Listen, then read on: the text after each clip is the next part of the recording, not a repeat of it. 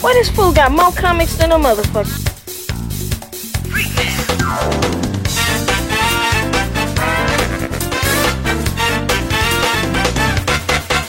Ready?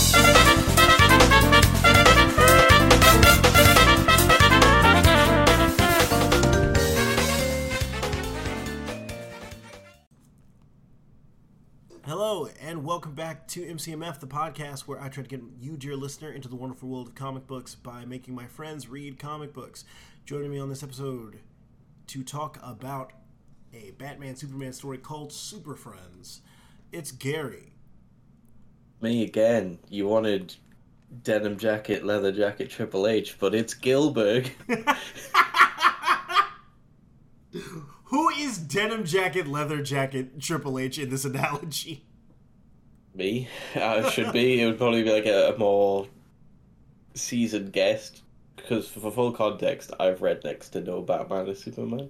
Yeah, yeah. Uh, but this is honestly, this is a really, this story is a really good way to like if you have like a real passing knowledge of these characters Yeah. and you want to get a real inside track on what their dynamic is like um, and who they really are as people uh, how they view each other that is what these two issues are all about Yeah.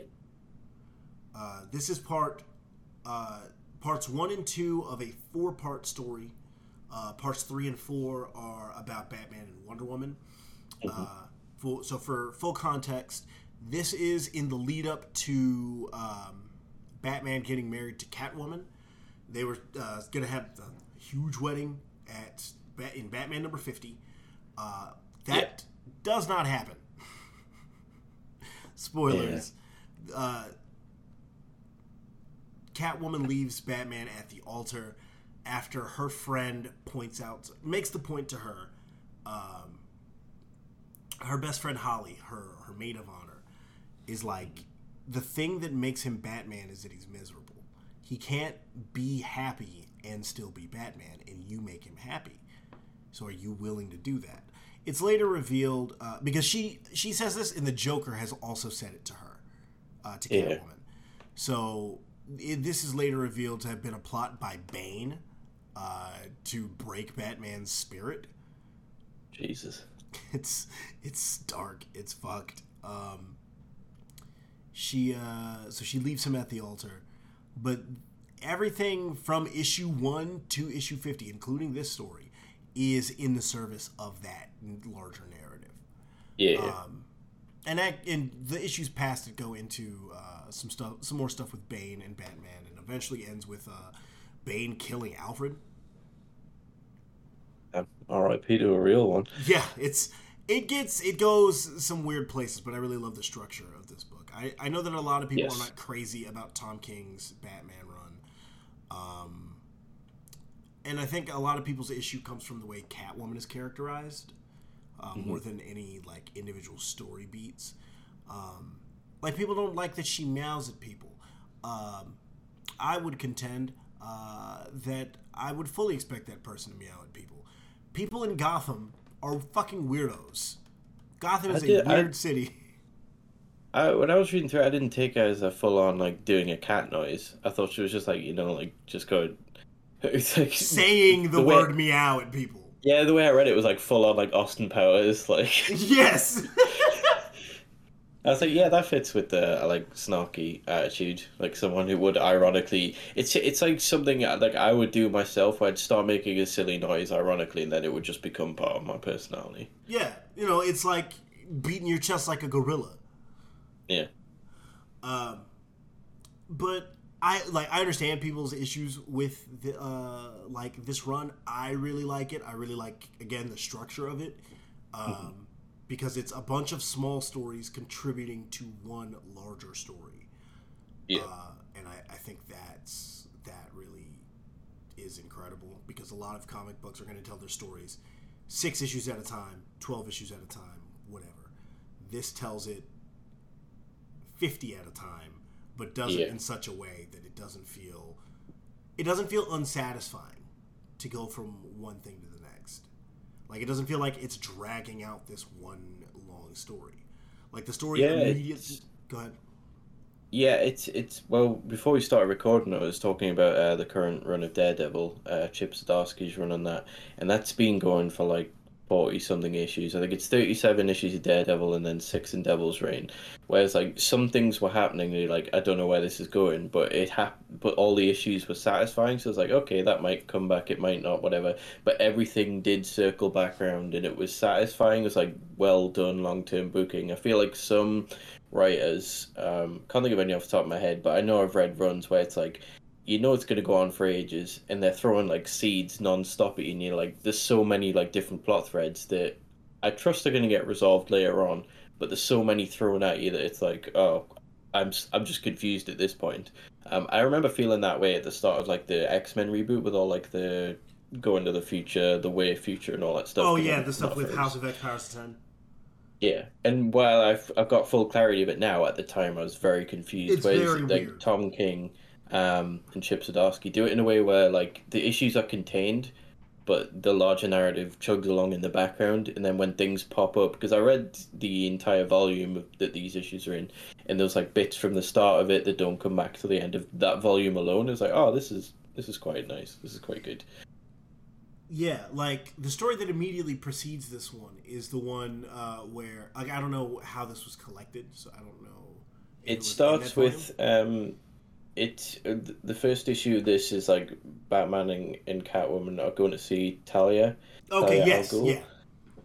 and Alfred snitches on him To, to Damian, to and kids, Damian yeah. is fucking furious yeah, because it's like this story is like interstitched in this whole ongoing thing is an event called the War of Jokes and Riddles, which is Yeah. the time that the Joker and the Riddler recruited every supervillain in Gotham uh, to pit against each other in various attempts to kill each other.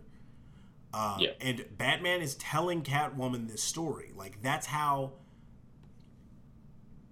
That's how the uh, the story is narrated through the lens of Bruce telling Selina. So here's what Yeah. happened, and it all contributes to him eventually asking her to marry him. Then the stuff with Damian and Talia, that's it's like, hey, what's this relationship gonna be like? What's this dynamic gonna be like? How does it make Damian, Bruce's only biological child, feel that his father is marrying someone that isn't his mother? Mm.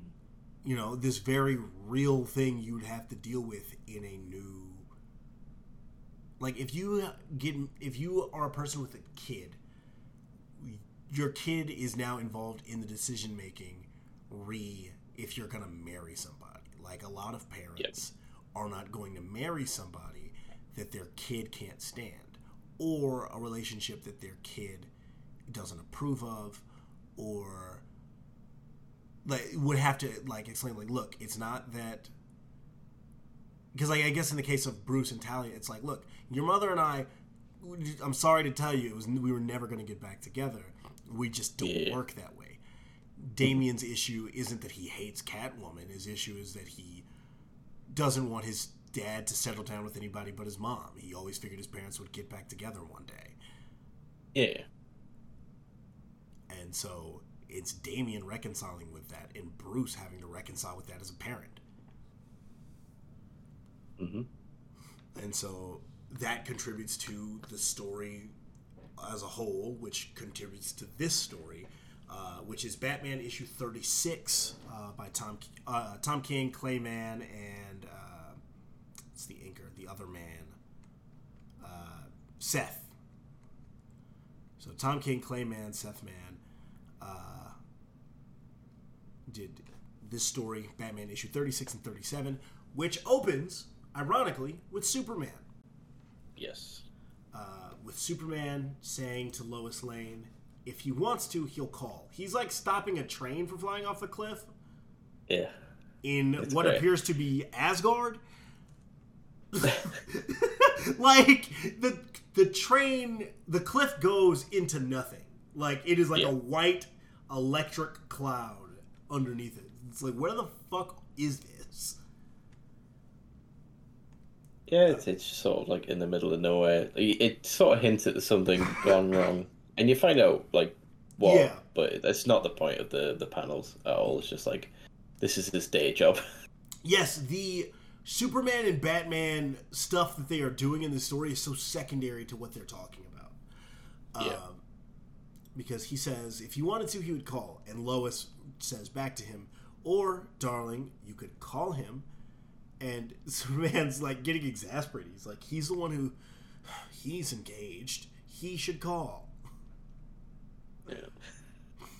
like th- it's like pages of them talking about like he's like well i can't call him i'm busy uh, I, I made a note which is lois in when she turns away to put the thing on the board it's like this is an exceptionally good looking lois lane Yeah, all the art in this book is absolutely just remarkable. I love the I love the style. Um, I can't remember if if this artist has done anything on Marvel, but I've seen this style before.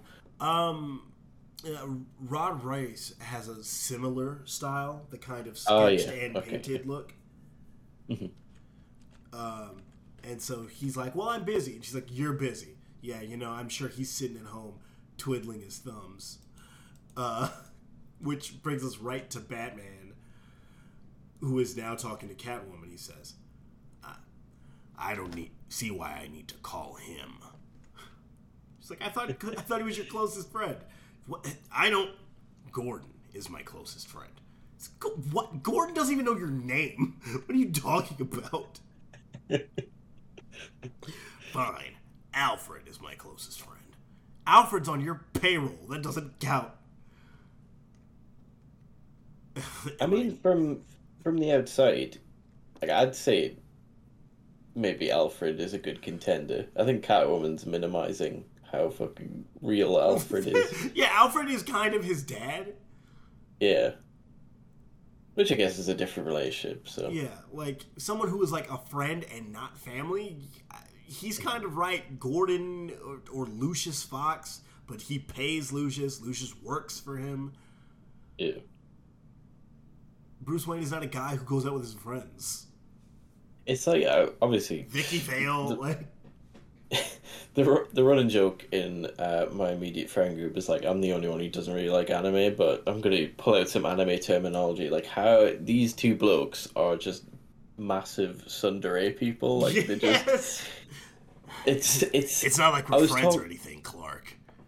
After I read after I read this, I was like, um, I was walking the dog with Laura, and because I really enjoyed the story, so I wanted to talk about it. And I was talking to Laura about it, talking to her off. Bless her, she just didn't seem to care. But I was like, it's like their their friendship's very. The only way I could describe it, other than tsundere, is like it was very. It's very straight. It's like two dudes who've never talked about their feelings past like the surface level. And they- they're like basically they're the type of people who don't tell their friends they love them Yes. at all. It's like because that would be a little bit femi- too feminine for them. Like it's very I, cute. I feel like Bruce is the the kind of person who doesn't tell his friends and family he loves them, but not because he doesn't want to, but because he doesn't know how to. yeah. And I feel like Clark is the kind of person who absolutely tells everybody all the time that he loves them. yeah but i think there's this wall because he knows exactly the type of person bruce is so he's Right. he doesn't know I can't say that to si- Bruce. He's not going to take it well. Yeah. You see, I think if if if if if they positioned Superman is like obviously at this point in his life he's not a fish out of water, but if they positioned him as someone who was completely oblivious to reading the room, I think he would tell Batman that he loves someone every single page. I'm, hey, man, I love you. He's like, Clark, would you stop? We're not. We're, we're, we're work friends, okay? But Bruce does say to uh, say to Catwoman, he says, "Am I not supposed to pay him? Do you know how many cucumber sandwiches he makes every week? what am I gonna do? Not pay him?" Yeah. so Cat or uh, Lois and Clark are in a parking garage. This is like peak Superman. This is like Yeah. anytime I think of Clark Kent, he is wearing this exact outfit. Gr- dark gray suit, blue and gray tie, fucking fedora. The hat that's just a little too small for his head. yeah, Well, Clark's got a fucking Barry Bonds steroid head, so it makes Yeah, sense. yeah, yeah. Like an Ubermensch. Uh, and so Lois says, uh, I'd like to meet her, referring to Catwoman. He's like, What? No, absolutely not. Lois, she's a criminal. I'm not going to let a criminal know my, our secret. Well, Batman is your friend and colleague. Well, yes, but and you trust him daily to save the world. Well, yes, but don't but you don't trust him to love someone we can trust. Well, uh, she's like, besides Smallville, she definitely knows Yeah. that, you, that you're Superman. She's like, what? What do you mean by that? She's like, it, Catwoman's like, guy who always writes about Superman, who looks just like Superman but with glasses and slick back hair. Yeah, that's fucking Superman. Yeah. I love how like it's again like it, obviously this is probably stuff that who everyone who, who's read DC all their lives I'll be like yeah we're sick to death of seeing this thing but, but like I just love the parallel between a guy who it's a big deal if you find out his secret identity Bruce Wayne and then Superman where it's like he, his villains are idiots if they don't realize Yes. And also, like, Superman turns out to be a fucking rep- beat reporter. All right. Yep. Like, that, that doubles down on the Superman could be anybody. Because he is just some guy. Mhm. In the grand, like, social scheme of things, like in the social cast of the world, Clark Kent is a working man. Bruce Yeah. Wayne is the richest dude alive. Or second richest, because he's not. I don't think he's as rich as Lex Luthor, but. You think sometimes he has to write like top ten clickbait lists to make ends meet? Clark Kent BuzzFeed reporter? Yeah. That'd be fucked up. He's probably Clark like, Kent. oh, he's, what what Justice League member are you? Written by Clark Kent. oh, he's got like, um, he, he's just spreading misinformation to cover his tracks. Like, top top ten, top ten kinds of kryptonite that don't actually exist, but it's all ones that he really just doesn't want to come up against. Top ten guys who might be Superman. Yeah, puts Bruce Wayne in there for a laugh. He's just listing random actors. It's like, well, have you seen Henry Cavill? Writing little blurbs like, "Oh, I don't know how he would lift a train, my back hurts, so I lift uh, garden furniture." Right, I lift I lift my boy John at home, and I uh, and I throw my back out. So how how could Superman possibly do this? Uh, so back with Lois and Clark, um, he uses his X-ray vision to identify a guy, and then realizes a giant boulder is being thrown at them. Mhm. Uh, so he does the the big Superman shirt rip, and as he goes to do it, Lois goes, "After you do your thing, Clark, call him, please." Yep. Uh, and so Bruce. Meanwhile, Bruce is dangling a dude off the side of a building, and uh, Selina goes, "That's funny," because he's like, "When they're afraid, they talk to me," and Selina goes, "That's funny." Says, Why is that funny? Because right now you're afraid, and you're afraid because you're afraid you won't talk to him. Yep. Superman is now fighting a dude in the devil in the desert. It's just later now. And so Lois goes like Lois is talking to him and she's like, "So, do we get to meet her?" He's like, uh, "I didn't call him. I swear I will. I just uh I won't." So they're both investigating separate leads. Clark is investigating a lead on this uh, on a 20 corp or Lois and Clark, I guess, are investigating. Yeah. Uh, Clark is just fighting a dude, like a radiation man. He looks like Batroc the Leaper and I was just thinking he looks like Batroc the Leaper. Because he's got like the, the mohawk like helmet type thing going on. But then when you get a zoom in on his face, it's like that that's Batroc. I can't yeah, it was believe like he's this. here. This Batroc the Leaper stole Tempo's costume. Yeah. And so Lois is really pushing. He's your friend. You need to talk to him. Uh, meanwhile, back in the cave, Selina is just doing Yeah. bits. Yep. She's like crawling up on the bat computer and shit. She's like, "Are you ashamed of me, honey? Reason you want to talk to Superman about me?" I love Meanwhile, how Bruce is like giving her short answers because he's just like he can't just come out and say no, it's not that. It's because I'm a, a giant baby. it's because I don't want weird to. talking about my feelings. my Yeah, I feel, but I definitely feel weird talking about my feelings with Superman. Like, Yeah. it's not just that it's any friend. Like, if this was about the Flash, it would be no problem because Bruce Yeah. Wayne adores Barry Allen. Mm-hmm. and he Yes, sees he- himself as more of an equal. We Right? get, we get we'll get onto it later, but like it's the equivalent of like this giant omnipotent thing coming from space and saving people all around the world every day, and everyone sees it as this just this monolith, and you're gonna go up to it and go, "Hi, I got engaged." yes. like, Yeah. it- Exactly. On paper, it shouldn't care because that's such an insignificant thing to its existence, but that's Right, yeah, the the part book where goes further into it later, but like this Yeah. really does come down to a self a self esteem thing for both of them.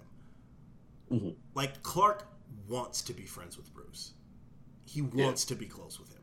Bruce doesn't know how to be close with a lot of people, but especially doesn't know why.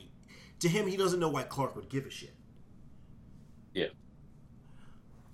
Um, and so, meanwhile, well, like while Selina is like trying to talk to Bruce about it, he just continues to do detective shit. And he's like, mm-hmm. according to our hanging man, the plutonium was delivered to, to be delivered to Doctor Ten. There's no Doctor Tens in the database, but there is Doctor Simon X, released from Arkham a month back. Selina has fully crawled into his lap at this point. Yep. X being the. She's like, I know Roman numeral for I don't understand ten. like he, he is trying to get this point out because he ha- has to verbalize it, and Selina does not give a shit. Yeah, because at this point, you trust them to like figure this stuff out. I mean, Yeah. he's fucking Bruce Wayne after all. She's like, "Yeah, you do the detective shit. I'll I'll string somebody up. I got a whip. I'll do whatever." Yeah. Uh, so he figures out he's like, "Okay, we need to get to the Goodwin Tower to figure out where all this fucking plutonium is coming from." I hmm. would like to say I love this Batman costume so much. I was just about to say, like, I know people adore the whole like Batman being look like he's made of bowling balls and built like a brick shit house, but I much prefer him when he's like hiding inside his cape and stuff, or like like this way. you can tell he was just caped up and he's just like flicked it open to get to his utility belt. And like just the whole like creepy fucking Bela Lugosi, I am fucking Dracula. Uh, yes, not he looks like my a fucked up vampire So cool, yeah. coming to Cas- coming to Castlevania. Yep. God, why is there not a Batman Metroidvania? That would fucking rule. And the thing is, like, the reason I, I don't gel with, like, Batman, like, with his chest out all, like, puffed up and stuff like that, because it fits with someone like Superman. Like, you can see on this page here, like, he's, like, because he's all, like, da da da, and he's out and, no, not out Yes, and proud, but I mean, he might be, him. But, like, because he's, like, a bright symbol of whatever, and, like, when you have, like, Batman posing like that, it's like, what, what are you doing, mate? You're meant to be brooding. Right. Batman draped in shadow. Uh, like it's a good juxtaposition of them. Like Batman is covered in shadows, but Superman is. Uh, there's all the highlight on him because he's standing in front of the Daily Planet. Um,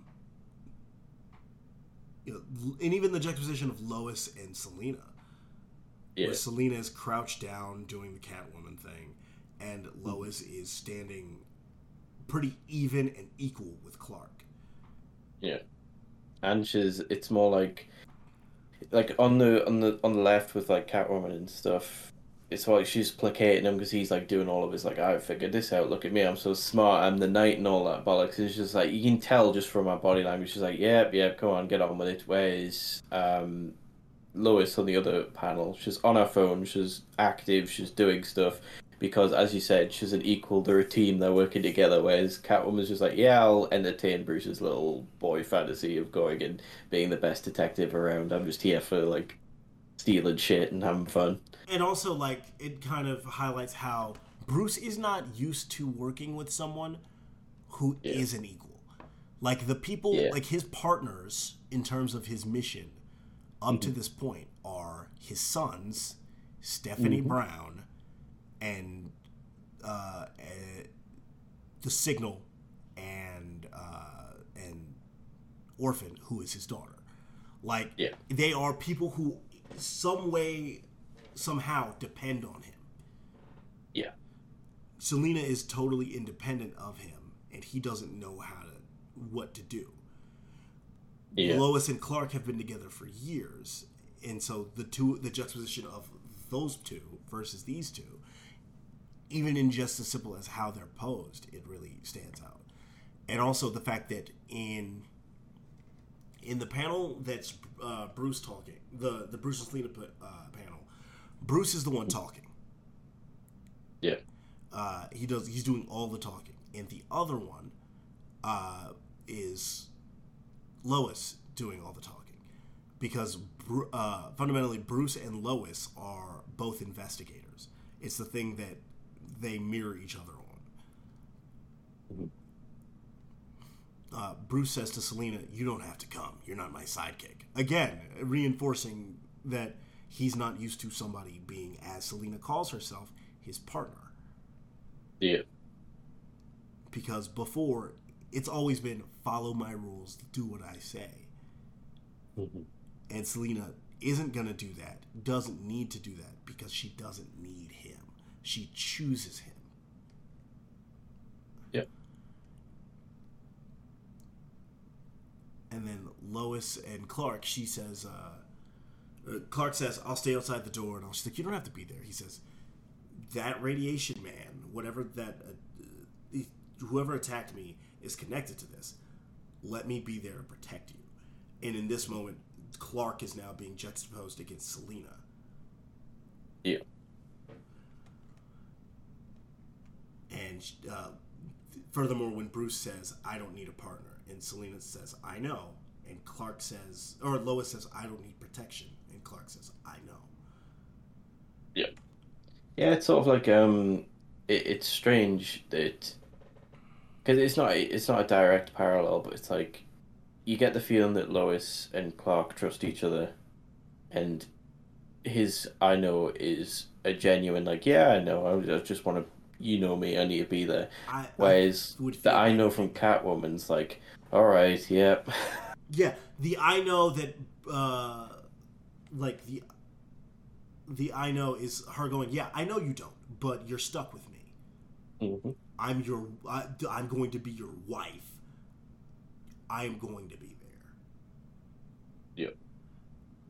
Which in th- both of them are in their own way saying, "I'm going because I love you," but it rings differently from different to the person that they are saying it to. Yeah. Uh, and so Bruce and Clark both start to talk about each other. Uh, how they, you know, how Bruce's parents were killed in front of him. How Clark is the last of his race. How Bruce was raised alone in a huge mansion with memories of his parents. And how Clark found out how different he was in Kansas. How Bruce should be a killer and want to tear the world apart. How Clark could tear the world apart. And how they should how humans should be ants to him. How Bruce turned the shock of what happened to him into hope. And how Clark took the pain of always being an outsider and did the same thing. How Bruce knew his family, knew what he had to be. How Clark had a good childhood full of laughing and learning. How Bruce didn't have a choice but to be who he is. But how Clark had every chance, every choice to be whatever and became Superman. How Bruce had how Bruce could just be a normal rich guy and just chooses to be Batman. hmm How they both see the other as inspirational. How they both see the other as being a better man. yeah How Clark says he got engaged. He didn't call me. Okay, that's his way. His way of telling me we're not friends. Not really. And Bruce says he you can't be friends with him. Not when you're. He doesn't need to congratulate me. Look at me. Who am I compared to him? And Clark says he is who he is. He doesn't need a friend. He doesn't need. He isn't like me. He's Batman. As Cl- Bruce says, he's Superman. And Yeah. as this has been happening, Lois and Clark were going up in an elevator while Bruce and Selina were climbing down into an elevator shaft. Yeah. And they both opened the door at the same time and, And- just look at each other. As soon as Batman realizes Superman's there, he just retreats into his cloak again. Yes! It's so funny. he right away he's like back under the cape. It's like, oh, only Catwoman gets to see my chest. He says, "Ha- Clark's like, how didn't I see you? Actually, it's how didn't I see you? Says, Yeah. You, you took the elevator. You're not supposed to see me. If I flew here to get in this floor, I'd have to break a window. Yeah, I took the elevator. the fuck? Meanwhile, this whole time, Selina and Lois have been trying to like, like Selina's been looking over Bruce's shoulder trying to see Lois. yeah. And they just kind of shake hands. Like, oh, hi. I, re- I really do love this issue. Like, even though it's sort of like for me, it knows like nothing about the characters other than surface level things. It's like it's everything like on the previous page where they continue like when they're going to the building, like Lois and Clark are very much together. I know it's probably practically it's because Lois can't fly or whatever, but it's very much they're very close even when he's like holding her and stuff like that. Whereas Batman and Catwoman are very much separate. They're like a few heads apart on the close shots, and they're like one's above each other, one's below each other on the like the traveling panels. I think it's just the visual storytelling mixed with the writing. yes. It's just amazing. I, I also saw it when um, Jesse recommended I read Tom King's Vision. There's a lot of that in that as well, and Yeah. it, Uh, it's I really enjoy the way he uh, sets things out. Yeah, he's really good at um, at kind of plotting these little things. Um, like uh, there's another really good in during the the War of Jokes and Riddles. There's this page where Bruce and Selina just don't say anything to each other, and everything that you are supposed to get from that scene is told in their body language. Yeah. they open the door to the office that they're going to and are greeted by uh, Doctor Double X. It is. It's never explained what these guys' deals are. Like, Yeah. like if that radiation dude is an extension of Doctor X, it's not clear. they get the dog shit beat out of them. Yeah, it's really just like a, a whole. I think if you take this page and the rest of the issue and boil it down, this is just a, a, a real sort of. It's hitting you over the head with the idea that, like, superhero comics aren't really about the superpowers. They are not about It's all the soap opera They stuff. not- right. It's not about the fights. This book, especially, Yeah. Like Tom King's Batman stuff, is so. I, if I had to say uh, outside of the structure, I really like one thing. It's that this book is not about the superhero shit. This is about Yeah. who is Batman. It is about the psychology of these characters, about who is Bruce Wayne, who is Selina Kyle, who is Bane, who is the Yeah. Joker, who is the Riddler, who are these people. But at the same time, though, that like I really enjoyed these two issues, but I don't know if it would have the same effect on me personally if there wasn't like all that content beforehand where people like can draw those wild conclusions about Batman, Superman, like oh Superman's boring, Batman's too depressing, or Batman's um not jolly enough and stuff like that. Yeah. And it's issues like this juxtaposed against that that made me enjoy this even more. Um, whereas if I'd been, if I already understood these things, this would just be a reinforcement of things I already knew.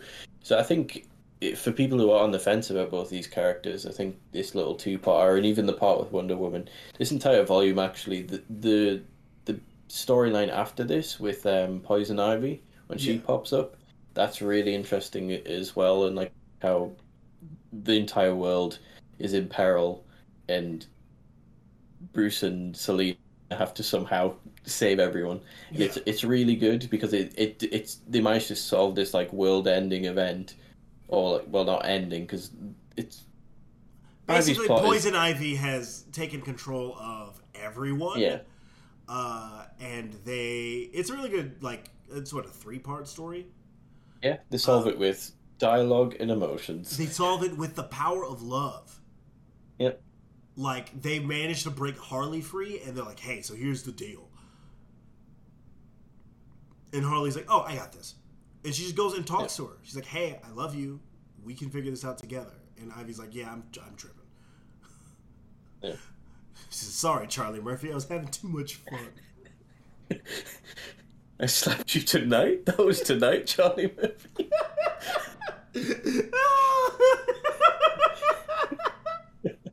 oh god, Ivy just punching somebody in the face with a big ring that says Unity on it. Uh, so they decide to go on a hey, who's hungry? Let's go get dinner. So, Mhm. uh, issue thirty-seven opens with them going to superhero night at the Gotham County Fair. Yeah, I think this is a isn't this a, um a re not a retread in a, in a negative sense, but it reminds me of the um the cafe oh restaurant sorry in Kingdom Come, where it's all like superhero Uh, themed, but it's set in the future, so nobody remembers who any of the superheroes are. It's like, oh, I'm Green Lantern. Apparently, he was cool or something.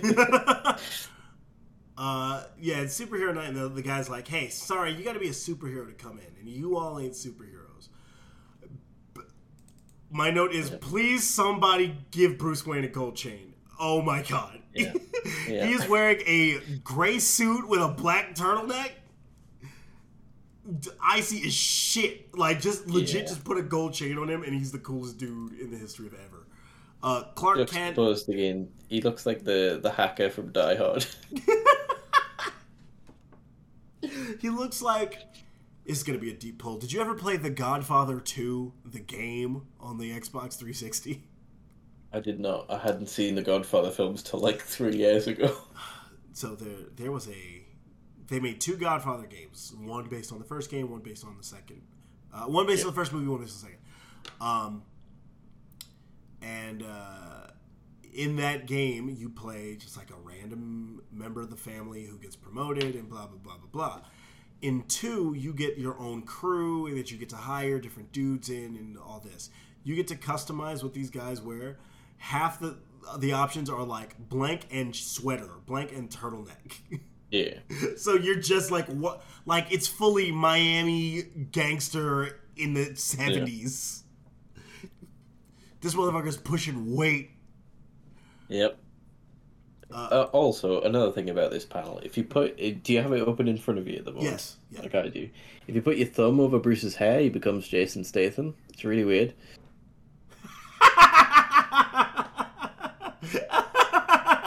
That's the fucking transporter. Holy shit. Um, yeah, everybody went and got got dressed up for this. Mhm. Uh, and so they say to Bruce, they say, "Oh, you can't come in because uh, you're not dressed like superheroes." And Bruce says, "All right, well, we'll go somewhere else." and they turn to leave, and uh, and so Selina's like, "Fucking, it took us an hour to agree to this. I'm so hungry."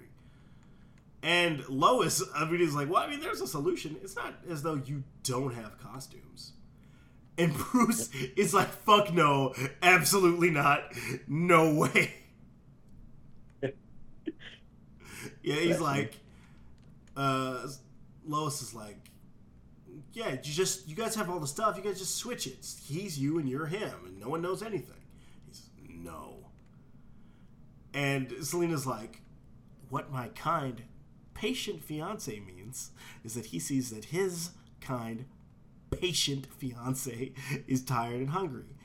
And he'll do what he needs to do to remedy that situation. Isn't that what you mean, darling? No. this is where MJF took that fucking bit from. Yep. no! Uh, and then just cut to uh, them in the in like a bathroom switching clothes. Uh, and so the one thing that I really appreciate about this page is that the way that everybody's drawn here, like they don't. This doesn't feel like, hey, we wanted to draw an underwear scene for titillation.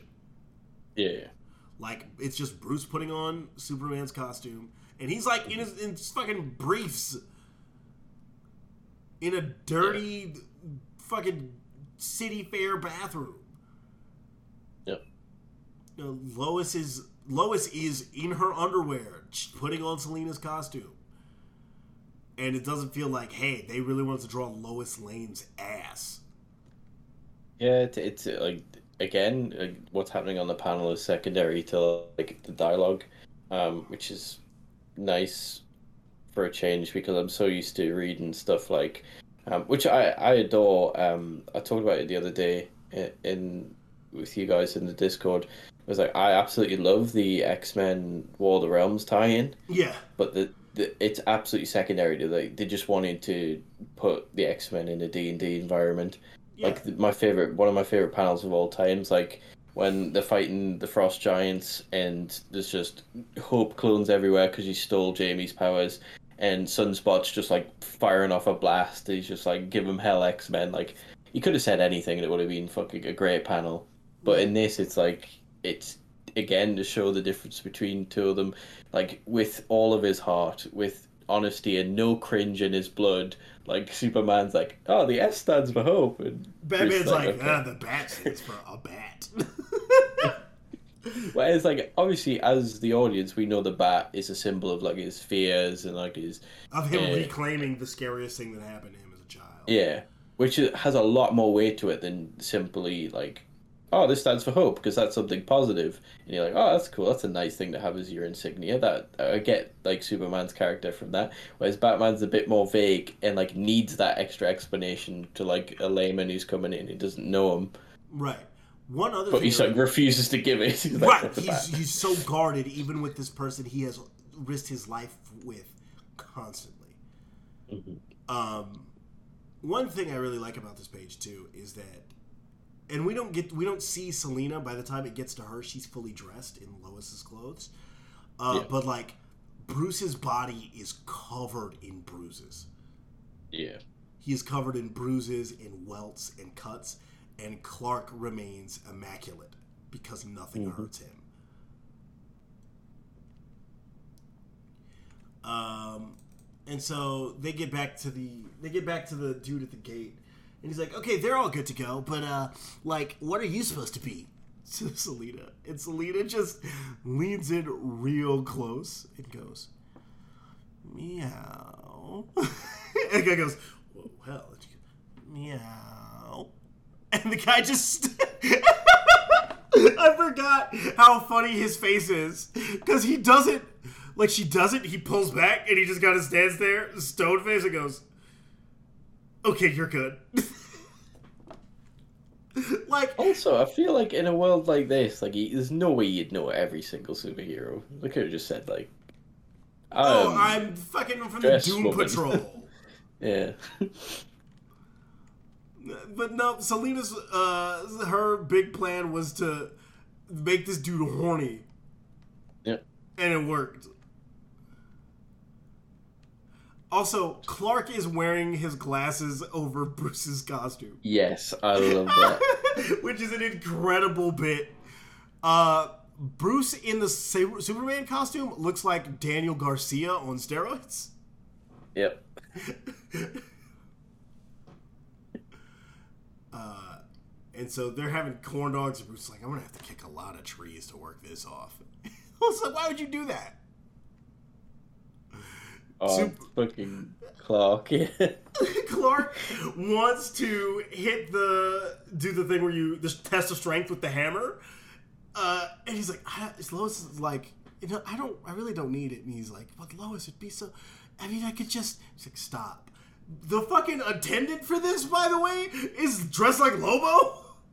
yeah. like with but- little booty shots. Yeah, not just like regular garden variety Lobo. He was like, I'm gonna be slutty Lobo. I mean, he, he obviously has the physique for it. so- He is. This dude is jacked and stacked. That is two chicken breasts, one asparagus. He said he's puffing a stogie. Oh, He's he got squint, he looks like a super jacked Morbius. Hashtag Morbius sweep everyone. This dude is wearing spiked slippers and, and yellow shorts that are that have to be like three inches long. It's crazy. Yeah. Uh, and so Bruce uh, says, Bruce says to Clark, he's like, "This suit really itches." He's like, "Oh yeah, that's because of this ant, this Kryptonian anti-radiation tech I use. You know, for when I have to like fly through a through a sun." and Lois is like, "No, it's because you don't fucking wash it every day like a normal person." Yeah. This is the this next page is the page I've thought about the most from this. Yeah. because it's so funny. It's just you want the perfect encapsulation of these two couples. It's this one page of them going through the tunnel of love. Because Lois and Clark, who are not old and married in age, but they are old and married in spirit. Yeah, they've done all this. Basically, they've done all the stuff They've that done this Catwoman and. Batman are doing. Yeah. Right. Uh, and so they're going through the tunnel of love. Again, have to stress Clark is wearing his glasses over the bat suit. It's so good. It's so funny, especially in panels where it's zoomed out because they look a little bit like googly eyes. Yes, it's just a really good visual gag. Um, and they're like, Clark's like, yeah, that was nice. Meanwhile, coming through the tunnel of love, Selina is just fully on top of Bruce, Yep. just just tonguing him down. And all I can think is, man, you are wearing other people's clothes. Please Yeah, I was gonna be like, he's definitely have to watch it after that. you are most definitely gonna have to watch. Clark's gonna have to watch this suit after this, man. Yep. Uh, they go to a uh, they go to a batting cage, um, and I gotta say, in the background of this shot, Lois and Selina look adorable. Yeah, it's really nice. Like, Lo- uh, Selina is standing there holding a uh, like a giant stuffed cat, presumably that Bruce won for her. Yeah. and uh, Lois is just kind of like huddled up with her with a flask. Uh, Clark as Batman wearing the glasses, holding a bat. This is hilarious. That's somebody's father. That's Yep. that's Halloween with your parents. I also I like how like even his stance where he's dressed as Superman, like you could tell his shoulders are still a bit slouched. Like even though he's dressed as Superman, he can't do like the da da da da. But like the way Clark's got the bat, and he's like giving it beans, and he's just like just, just swinging for the fences as he would in like. But Bruce is like trying to do technique. He's got like all his fancy stuff. And it's just nice that like even though they've swapped costumes, like Bruce still can't give himself that like confidence to be like out and bold. He's just like, yeah, I'm Superman, I guess. Yeah, he's like kind of like if the cape would allow him to put it over his shoulders, he would. Yeah, But because Clark's cape goes straight back and doesn't go around, he's kind of forced to be out here as Superman. and I uh, think this this whole this panel with the like obviously all the the actions happening at the bottom with them hitting balls and stuff. But if you look at the the top bit, I think it's like the the first issue was like um there was hang-ups from both parties for well from Superman and Batman like oh no I don't want you to talk to Selina because she's a criminal or like oh maybe Selina knows our secret identities and stuff like that and then it turns out no like you two were the problem look they get along fine Yeah, They're yeah. basically These two best are, friends are all great. It's Yeah. like they've known each other their whole lives. Uh, I would like to note that uh, Bruce's stance with the bat, he looks like George Costanza. oh yeah He's holding it exactly like Jason Alexander. Uh, so Selina cut away to Selina and Lois, who are just having girl talk. Uh, She's like, I'm trying so hard not to be the reporter. I have so many questions, but well, at least I'm trying. And uh, she's like, I mean, him of all the people on the planet, even off the planet, he's the most. And Selina goes, Yes, he certainly is. also, they are passing a flask back and forth this whole time. Yeah. She's like, Why would you? Why would anyone? "Mm, That's the, why. That's all I'm asking. Why? She's like, It's when I fall, he catches me. I know it's stupid, but does that make any sense at all? Meanwhile, Saying Clark, that to Lois Lane of all to people. Lois Lane.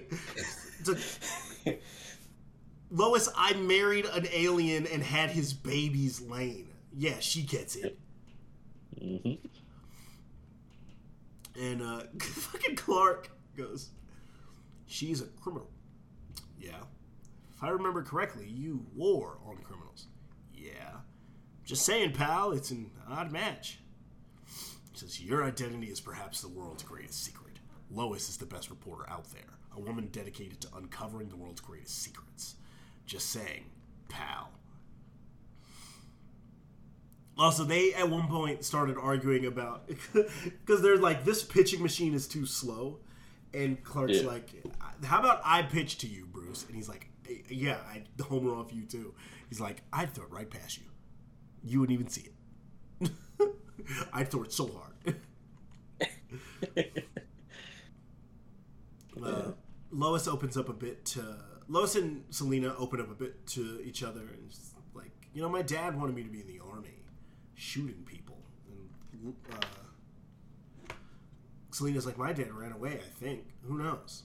Like, well, is that better? Not knowing you're living the wrong life. Selina says, I've tried. I've tried so many things. I'm always changing. What's left of me without anyone watching? At the end, when I meet my maker, what do I say? And Lois goes, meow. Which is just a great payoff to that bit. Yep. And they they giggle behind the giant cat. Uh, they are fully on the ground, leaning on each other, Yep. drunk. Yeah, it's it's it's a it's a, it really is a, a beautiful juxtaposition. I'm going to say that word a billion times because that's the whole point. Of this That's the whole point of the story. it's like it's a it's a lovely thing to see like how they get on and they communicate with nuance like they don't ex- they don't have to come right out and say things that they mean they're like they can pick up each other's cues and there's a lot of um like even at the end of it where uh Lois Lane's like oh you're too young to get married and then Carol was like yeah I am thank you for because that's the sort of thing that like like, good friends would say to each other and they feel and they're bonded and stuff like that whereas Bruce and Clark's like, I hit ball fast. Your wife criminal, maybe. then the Neanderthals, bless them. These fucking cavemen. But weirdly, it works for them because on the next page, they're just walking and. Clark says to Bruce, You ever get tired of ginger ale? Says, Every damn day. What the fuck are they talking about? but that's guys being dudes. That's the kind of talk, and then just like. Dudes rock, the- bro. What Dudes the fuck rock. are you two talking about? And it's like, don't make me explain this. I like, I'm sure there's context to that joke that I'm missing. I'm not gonna look it up. Yeah. I assumed it was something to do with like the fact he has so many kids, maybe. Yeah. Um. So they're talking about their. Meanwhile, Lois and Selina are like uh, talking about how Bruce proposed. She's like, it was actually really sweet. Says, But then he says, before you answer, I have to tell you something. It's about Kite Man. What? No. Don't get me started. then a dude dressed as the question Yeah. grab steals Lois's purse. Uh, and they just the two of them just start laughing. I mean, the guy has a killer one-liner when he does it. To be fair, Yeah, he says, uh, the question isn't who's going to let me. It is who is going to stop me. And so you just know he's been like hiding behind the pitch and like tent thing, like practicing that line over and Oh, over, yeah. looking for a person. That's like, oh, my God, who's gonna stop me? Who's gonna? Stop?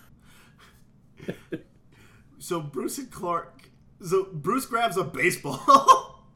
and Clark uh, uses his X-ray vision to see the guy. It's 95 feet straight, six feet three inches right. Three, two, one, and Bruce just lobs the ball up, and it comes down right on the back of this dude's head, slays him out. He skids along the ground as well, which is very funny. Honor is self-esteem made visible in action. I am. I think I will. Like he slides. he he gets smoked. Yep. Folded like an envelope. Fucking Clark is st- Clark and Bruce are still on this baseball thing too. Like they're Yep. on a Ferris wheel. Like Lois and and Clark are on a Ferris wheel, and he says he honestly has no idea. I mean, John can't even hit off me. He says seriously, I throw it right past him, strike. And Lois is like, look at the stars, Clark. Can you believe the stars? We're supposed to have a romantic evening, Clark. And Bruce is like, at a certain speed, like on the fucking tilt a whirl or whatever, he's like, at a certain Yeah. speed, the bulb falls apart, which wouldn't count as a strike. So there is an upper limit. I would just need. and uh, Clark, or they're standing, it's looking at like these big balloons of Batman and Superman, and uh, Bruce says to Selina, "He told me the S stands for hope." And she did. Did you tell him the bat stands for a bat? Clark goes, "He did." Lois is like, "Nah, boys are so gross." uh, they're just eating. And eventually, they are just having a normal conversation. yeah. Like Bruce and Clark are opening up to each other about their about Bruce's engagement. But I gotta say, Clark in the Batman costume with the glasses on, eating a waffle cone, yeah. Hilarious. Also, those gloves cannot possibly be sanitary. Yeah, and also that I don't think that they'd be very like mobile, and with them being so bulky, I'm surprised he doesn't shatter the cone. but I suppose he is Superman, so he's used to dealing with like having the fucking crushing force of a billion planets on his hands. Yeah. And Clark says, I can't believe it. You're engaged. You! You! And he's like, who says, uh, When I fall, she catches me. Selina says to Lois, How are you married to that guy? He's so Kansas, and you're so Lois Lane. She's like, well, You seem perfectly nice, and he's so Batman. It's- It's just, you know, Bruce, we don't live normal lives. It can be it's really hard to do normal things. I know. Of all the hell, probably only you, me, and Diana really know. Says, is that why then? Because it's lonely? I love that line from Bruce of like, we're the only people that really get that Yeah. because it like Marvel characters are more likely to pair off among superheroes, Rogue and Gambit, Yeah. the, the X Men broadly with each Mm-hmm. other, um, Nova, Gamora, and Star Lord together, Yeah. uh, Daredevil and Elektra. The- Like the one exception, or the two exceptions are the Thing and his wife, and Yeah. Spider Man and Mary Jane. Yeah. DC characters are a lot more likely to try and pair off with like a normal person. Yeah. Superman and Lois Lane, Wonder Woman and uh, Steve Trevor. Um, for a time, Also, Tim Drake and every third girl he went to high school with. Tim got around. Listen, he was just trying things out. Um, but uh, I also take it. I took it a different way, just from like what I know as an outsider to DC Comics. It's like the three. Well, I call them the big three. Um, they seem to be a lot more detached from the world than all the other heroes. Right. Yeah. so everyone I think else is that still loneliness is because they're they're up here and they don't really apart from Superman because it's baked into his like character that he's always with Lois and stuff like that. But she sort of doesn't help the isolationism because she sort of like adapted to be like that for him. Like they still live on that farm, I think, and like they're still worried about raising their kid and stuff like that. But it's like, and whenever the big three are together, it's like, oh, who'd win in a fight? Who's the most powerful? It's not like he has a team unless they're with the Justice League. It's always like, oh, Batman, Superman, who's better? Blah blah blah. Oh, Wonder Woman could kick the shit out of both of them, type thing. Whereas like the Avengers can just exist together, and the other members of the Justice League, when you think about the Flash, like he's very ingrained in the real world. He's got lots of friends. He's got like a partner. Uh, Oliver Queen is very much in his city, like doing stuff in the real world, where it doesn't feel that way for the big three, at least not from the outside. Yeah. Yeah, like for the three of them, it's like they have to stay in this kind of un- almost rarefied Mhm. space. Yeah. Versus everyone else who are pretty much n- the, them being superheroes for them is like punching the clock. Yeah. Wally West eventually goes home to his family. Yep. His wife and children. You know, Superman's wife, he sees at work. It's, Yeah. She's part of his secret identity as Superman. Mhm. You know, it's like everyone else gets to be, or at least gets to I, I like Bruce's larger point is that everyone else kind of deludes themselves into thinking that they can have a normal life, Yeah. and they're the only ones who understand that it can't ever be quote unquote normal. Yeah. And for Clark, he can't ever turn it off because his powers are like he's aware of all the horrible shit happening. Right. So he feels Clark- obligated even when he's trying to have family time to go and save everyone. Right, like Wally West can be Wally West and Barry Allen, the, the Flashes broadly. They can be anywhere as fast as Superman can, but they can't hear everything happening in the Yeah. world all the time. You know, Mhm. Superman could hear a mouse fart from uh, you know a hundred miles away. Yeah. Versus everyone else, they just hey, there's something happening in the city we live in. Uh, but you know, the double date's starting to wind down, and uh, s- uh, you know they're like that was nice, and uh, Clark's like that was nice, and Lois says you think everything is nice. Selina goes, so does Bruce. He just doesn't tell anyone. And Bruce's response is a, is a well thought out no. and so you know, you know they, they kind of talk for a sec, and uh, Clark goes, "It's too bad we didn't get a chance to pitch and hit." Because they won't let this fucking thing go. Says, yeah, you know, maybe next time. It's the awkward keep a hold of each other's hand. Yeah, uh, yeah. This this big panel where they're just kind of holding the handshake, and Bruce says, "I know a place. We're switching clothes." Oh, the fact that he has to be dressed as Batman to do it because he's like, it's me No. doing this. I'm gonna hit the ball. Clark says that. Oh damn. Maybe Uh, well, it's more in in in my opinion, from what I, I can see, is like it's more Bruce's personality, but like, oh, I want to be dressed as Batman, I want to do it. So maybe it's a little sign that like Clark's like, this is big for him. I'll let him do it in his bat suit. Well, but also because when they do it, Clark is not standing on the mound; he is floating, yeah. And so he uh. The the they stand up to do it, and Lois and Selina, who have also switched clothes now, they stole that mug that mugger's wallet. Yep. when the dude ran by and stole Lois's purse, Selina reached out and grabbed his wallet. Like it wasn't even like they took his wallet after he after they nailed him, which would be funny, but it's like as he did it, Selina's like, "Oh hey," and just like I'll take that. Uh, and uh, Clark says to Bruce, "You know what you're trying. It's impossible." Goes, "I know." All right then.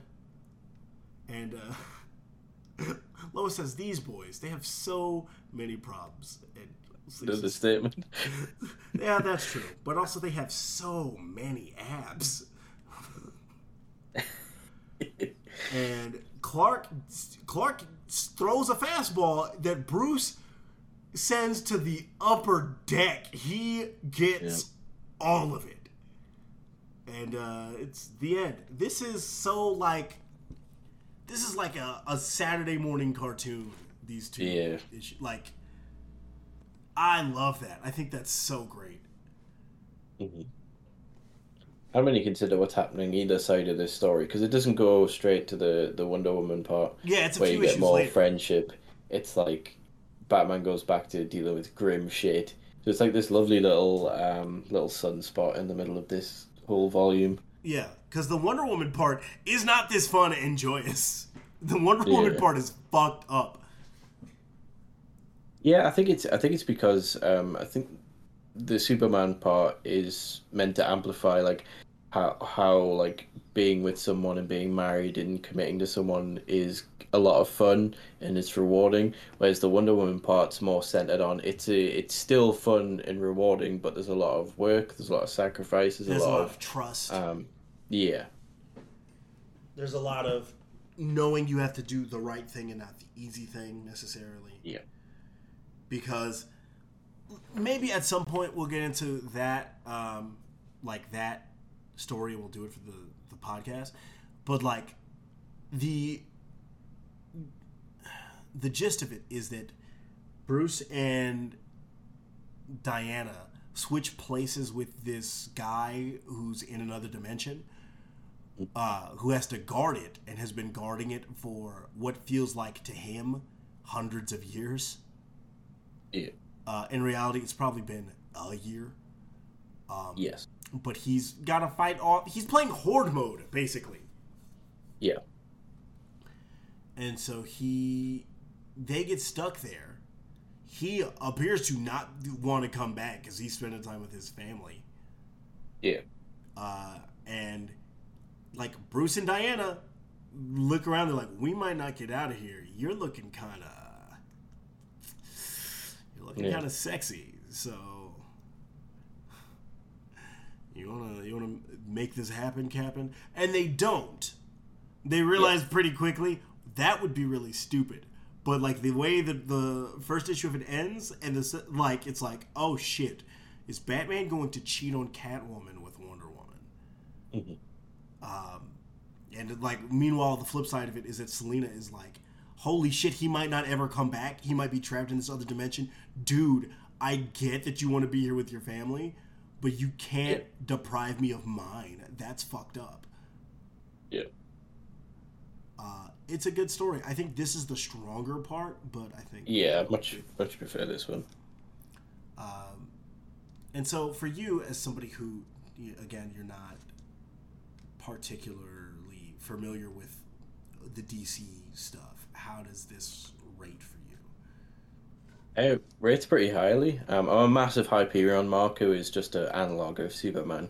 So um, I'm a big fan of just like the visuals of Superman and like any time he appears in the story. I'm not one of those people who's like, oh god, Superman. I'm like, oh, this could be cool because he's a fucking brick shithouse. Um, so there's a lot of like tropes I recognize from like reading stuff like Squadron Supreme because I really do enjoy it. Like the only reason why I, I'm not familiar with DC is because when I was a child I was extremely poor. So I was like, oh, these characters are cool, but I cannot afford to do both. Like I have to Right. stick with the X Men until I'm 18, and then I start branching out. Um, so I, it's not like I dislike these characters; just I'm not as familiar with them. I'd say I still don't find Batman too compelling. Like I understand is um, the point of his character, and I understand why he's standoffish. And this story's great. Like I can have Batman in small amounts, but it's just for me, the Bat family are always more interesting because again, it's like because he's more removed, whereas I, I gravitate towards stories about like people and like working together and sort of like but in all of the Robins are like that. They they're like more ingrained. Like even at the start of this volume, the way Dick Grayson talks to Damian and tries to shepherd him through the whole like, oh my dad's run off with this woman I don't know if he's going to come back. Uh, they're engaged suddenly. Whoa! And then Dick's like joking with him, like bringing him down, uh, uh, not in a negative way, but like bringing him down from the whole like being too hot headed as Dick usually has to do for Damian. Um, I like stuff like that, and I think the thing that doesn't really hit with Batman for me is like I can't really relate to him because I don't have the experience of. I, I like my childhood was more like Clark Kent's. Like my mom and dad were made sure it was like fun of full of laughter and learning, and like I'm just I'm from like a small town in the north of England, not had to do with too many hardships other than being extremely poor. Um, so I'm more like jolly, and that's why I, I'm more. I would side with Daredevil more than Batman because everyone says the characters are similar, and they absolutely are. But like the thing that's that I can't connect with with uh, Batman with him being rich and like not having parents, Daredevil has like that good relationship with his dad, who, who he loves to bits. Unfortunately, he does die as well, but like you can tell there was love there, and also like the Catholic guilt because I went to a Yeah. Catholic school, so I get that point. So I think if if you added Catholicism to Batman, I'd care a bit more. That, like. Well, that the character you're describing is Azrael. Yeah. Oh, yeah. Absolutely, with this big, massive sword. I mean, that's His that's more like the, that judges your sins. yeah, but that's more like the Crusader type Catholicism that I would like to stay away from. See, like no, I, it's a wonderful story. Yeah, I my favorite stuff, like my favorite DC books ever. I, th- I think I've mentioned this on the show before, but um, the Jon Lewis Pete Woods run on Robin is my favorite DC Yeah. stuff ever uh, because it is so grounded. Like the cape shit is cool and it's there, but it's so grounded. It's so domestic. It's why I'm so attached to Tim Drake and Stephanie Brown as a couple because they are in that run. They are perfect. Like it is exactly what I want from my superhero comics about your young characters. And that's why I think a lot of people gravitate to stuff about the younger characters because when it's somebody who is like Tim Drake, a teenager, or because Tim is permanently like 18, 19 years old. They refuse to age Yeah. him up. Dick Grayson, who is in his mid 20s permanently, you can ground these things about uh, like in the the day to day of their lives a lot better. And so something like this book that really just does that and grounds a day in the life of these people who happen to be superheroes. Yeah. Like the superhero shit is so secondary to this story, but the like Batman doesn't matter here. Bruce Wayne does. Yeah. Catwoman doesn't matter. Selina Kyle does. Superman doesn't matter. Clark Kent does. Like it is about them as individual people. Um, and I think it really works for Bruce here too because I think Batman is most interesting. Bruce is most interesting when he has somebody to play off of. Like he Yeah. Very rarely does anything with Robin during this stretch of issues. It's mostly Batman and Catwoman because she is his foil character for this story. Yeah. And I think that like using her in that way helps him as a character a lot and helps her as a character a lot after I think years of her being like oh she's just the sexy cat lady with the whip you get uh, like these glimpses of who Selina is as an individual like I don't know if it's in the the volume you read but there's a part where you find out that she woke up super early she woke up at like three in the morning so that she could break into this bridal uh, store to steal her Yeah, dress it's the last issue of this volume. yeah. And she could just ask Bruce to buy her one. He could buy her anything. This is like supposed to be a last act of Catwoman rebellion before she is Mrs. Bruce Wayne for the rest of her life. And it's so grounding for her as an individual.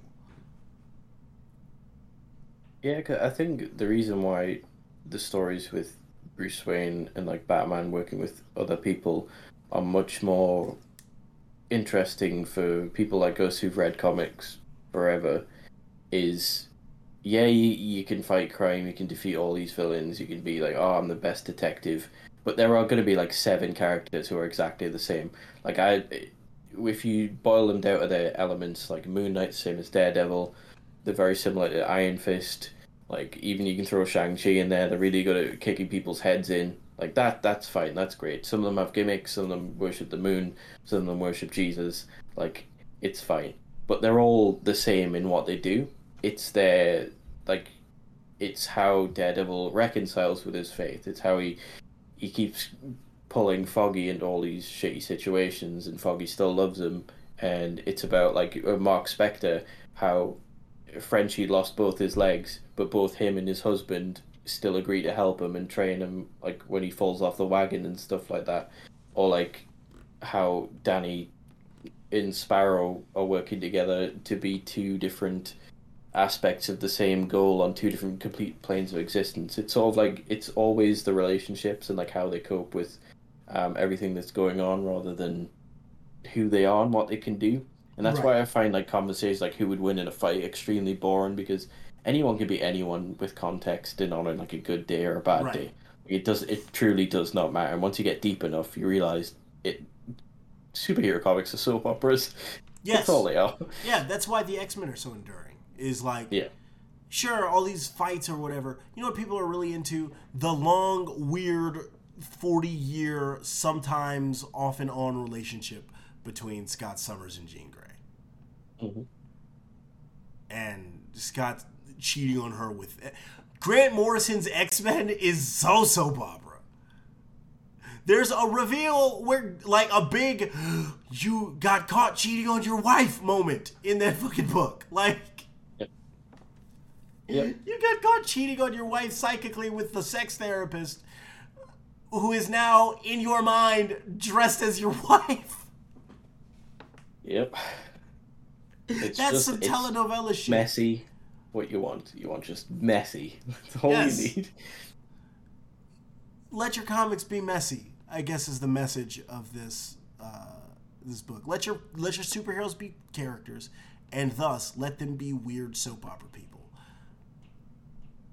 It's even what carried me all the way through. Like there are so many issues of Invincible, but what carried me through was like the interpersonal dynamics, like the father-son relationship, the fact he took like seven issues to realize he was in love with Eve, all that sort of stuff. Like it's just it's just fun.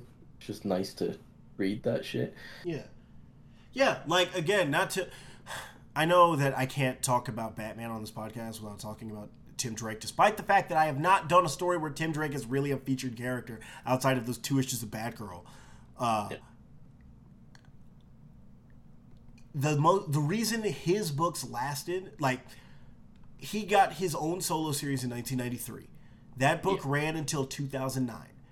The other titles that Jesus. were launched around the same time Superboy and Impulse both got their own books. Both of those were canceled before 2000.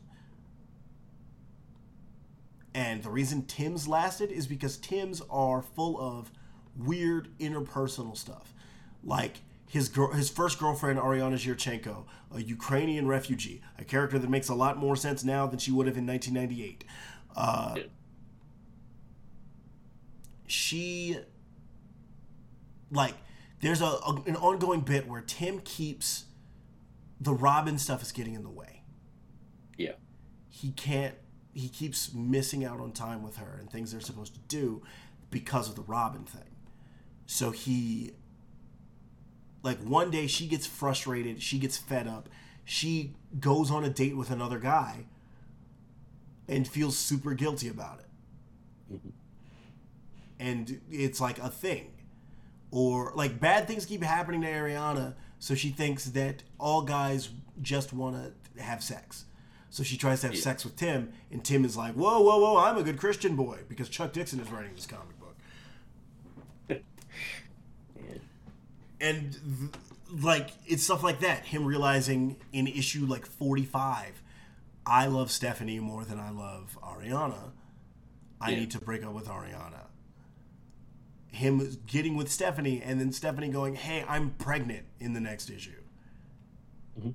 And there being nine issues devoted to stephanie going through her pregnancy and how that affects their relationship that is still very new. Like it's a lot of that, and meanwhile, Superboys is full of adult women trying to fuck on Superboy. Yeah. Not Connor Kent, Superboy. You know, it's a lot. Yeah, I feel I feel like if you, I know like in these days, like if a comic just sell however many issues, they cancel it before it gets its proper sea legs, Yeah. And it's a shame because if you sit with a with a character long enough, you start to even stuff you didn't get in the first twelve issues, you start to understand them as as a character, and then when you read it back again and again, like you pick up on little things that the writer was trying to um, put down for like the later on in the story. It's like when I was talking at the start of this podcast about like how like the way Tom King set everything up throughout this volume, and it's even if it didn't pay off, you could tell it was working towards something. And over the past few weeks, because I I mean I could do it faster, but I read like an issue or two before bed. I've been rereading Nova. Obviously, Yeah. me Nova, yeah, love it. Um, but it's the one from two thousand nine. Um, and they, they, I got there's a point around it's 36 issues and there's a point around issue I think it's 27 28 where he's been through so much. He's been through like four galactic wars in a row and somebody tells him because he loses the world mind because the world mind goes off the deep end because it tries to attach itself to ego the living planet which is dumb. Yeah. um and he and now that he doesn't have the powers a doctor says oh you've got 48 hours to live. Like you cannot live without the nova force like you're dying. And instead of like being dramatic about it he's just accepts it because he's been through so much. He's already died one time before and he's just in throughout the story towards the later end of the issues everyone who meets him who met him from the annihilation war like you you're not the person i met back then. You've completely changed. He's like yeah i've been through four wars. Like what do you expect? He goes to planets and shouts at people because they won't save their poor when galactus is coming to eat the planet he's like oh yeah here's a list of uh, vips we need to save he's like i'm not fucking doing that i'm saving like the poor people because you guys are fucking dickheads and then quasar who comes back to life and I like Quasar, but like he's a bit too optimistic at times. He's like, I'm not gonna let you die rich. I'm not gonna stand here and watch you die. He's like, well, stand somewhere else because I'm fucking dying and there's nothing you can do about it. Right. And it's just that progression from a naive dude who got obliterated by bugs and like all of his friends died to gaining new friends, dying, trying to live through two more wars after that, then just accepting that like, look, I've seen so much. I don't mind if I die. And that's a really emotional thing that you wouldn't get if you hadn't sat with this character through 26 issues of non-stop galactic war and children exploding in front of him and all kinds of shit. And then Marvel and DC were, are, are like, oh, here's a six issue about a character. Okay, now you know who they are, but you didn't buy enough of them, so it's cancelled. You don't get Yeah. to see them progress through Yeah. anything. uh, like uh, we're, we're gonna wrap up here in a second uh, but like the amount of books that they canceled in the first six months of the new 52 is nuts like static shock got six issues they canceled it and then they did not use virgil again until like now Yeah. Like it took 10 years for them to go like oh yeah people like this character. And it's like no Just- the, the problem yeah. before was not that you made it was was not that people weren't into this character. People love this character. He's one of the most beloved dc characters. But he's got when you launch 52 titles all at the same time at number one yeah a lot of your newer characters aren't gonna sell well. You know who's gonna sell well? The flash batman wonder woman superman aquaman suicide squad nightwing teen titans. Plus, there's no worse feeling, at least for me, I'm probably being dramatic, than like seeing a character pop up somewhere and you're like, oh, that character's cool. I wonder if they have a run or they're part of a team in the run. And there's like four issues they've appeared in before that. You're like, well, yeah yeah thanks. Yeah, like uh, Chloe, who was on the show um, for the second Genesis episode, she was like, she saw um, Hawk, uh, the second Hawk of Hawk and Dove, Yeah, and she was like, "Yo, I fucking love this character's design. I read her in this one thing. What else is she in? It's like, oh, that. She's in Yep. that, and that's it. I'll never forgive Marvel for killing Gravity. Gravity was such a good character, and the fact that like it's obviously it didn't sell well, and that's why they, they folded him into the initiative, and then eventually killed him in space, and then brought him back to life just to have him retire. But like the idea of like a kid who lived in the arse end of nowhere going to the big city to become a superhero, being so fucking bad at it that he ends up like helping criminals by accident. That's such a compelling story, and would have gained traction, like if he made it like 20 issues, people would be like, oh yeah, like it's been a really good run. Like even his bits in Spider Island were compelling. Yeah. I would even be happy if they decided to give fucking Frogman a series. The idea of like the amount of hijinks and stuff you could have against a guy that fucking stupid and ludicrous against like everything happening in New York. Fun shit. But no, they don't like fun, they like money, so Yeah. Make more of your comics like this is the Yes. is what we're getting to. Uh, this and that pizza dog issue of Yeah. Hawkeye. More of that. More of that. Uh, thank you for joining us on this episode. Thank you, Gary, for hanging out. Uh, I, I know that it is uh, the early parts of the morning for you, so it's always appreciated when you come hang out. Uh, Yep. You at home listening can uh, follow the show on Twitter at MCMF Pod. You can follow me on Twitter at Archer Oreos, A R X H E R A R I O S. The X is a C, don't make me explain it. Uh, we'll be back for more next week uh, with something. I'm going to figure out some stuff. I, I think I'm going to do a few more DC stories because I feel like we've been Yeah. really Marvel heavy lately.